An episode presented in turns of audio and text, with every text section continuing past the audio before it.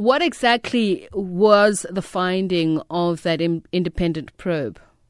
Well, the independent probe uh, commissioned by the German software maker SAP uh, found what they the, what they said was misconduct by uh, by by representatives of SAP in regard to its South African operations, and specifically, uh, they found that uh, they SAP, paid 112 million rand to companies uh, affiliated with the Guptas. Now, this uh, these payments, these commissions were to, uh, to to receive lucrative contracts with the state-owned utility Eskom and the port and rail operator Transnet. So, uh, the payments going to these intermediary companies. Now, uh, they also found that there was no evidence that uh, any South African government officials directly received any money. So that uh, is perhaps a, a positive finding for SAP. But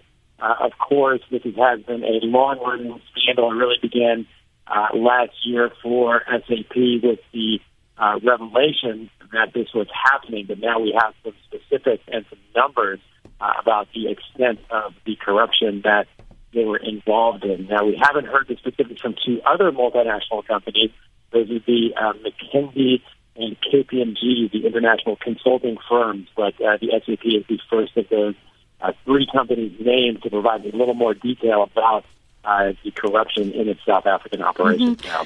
And did the firm say anything about remedial action or uh, punitive action that will be taken following these findings?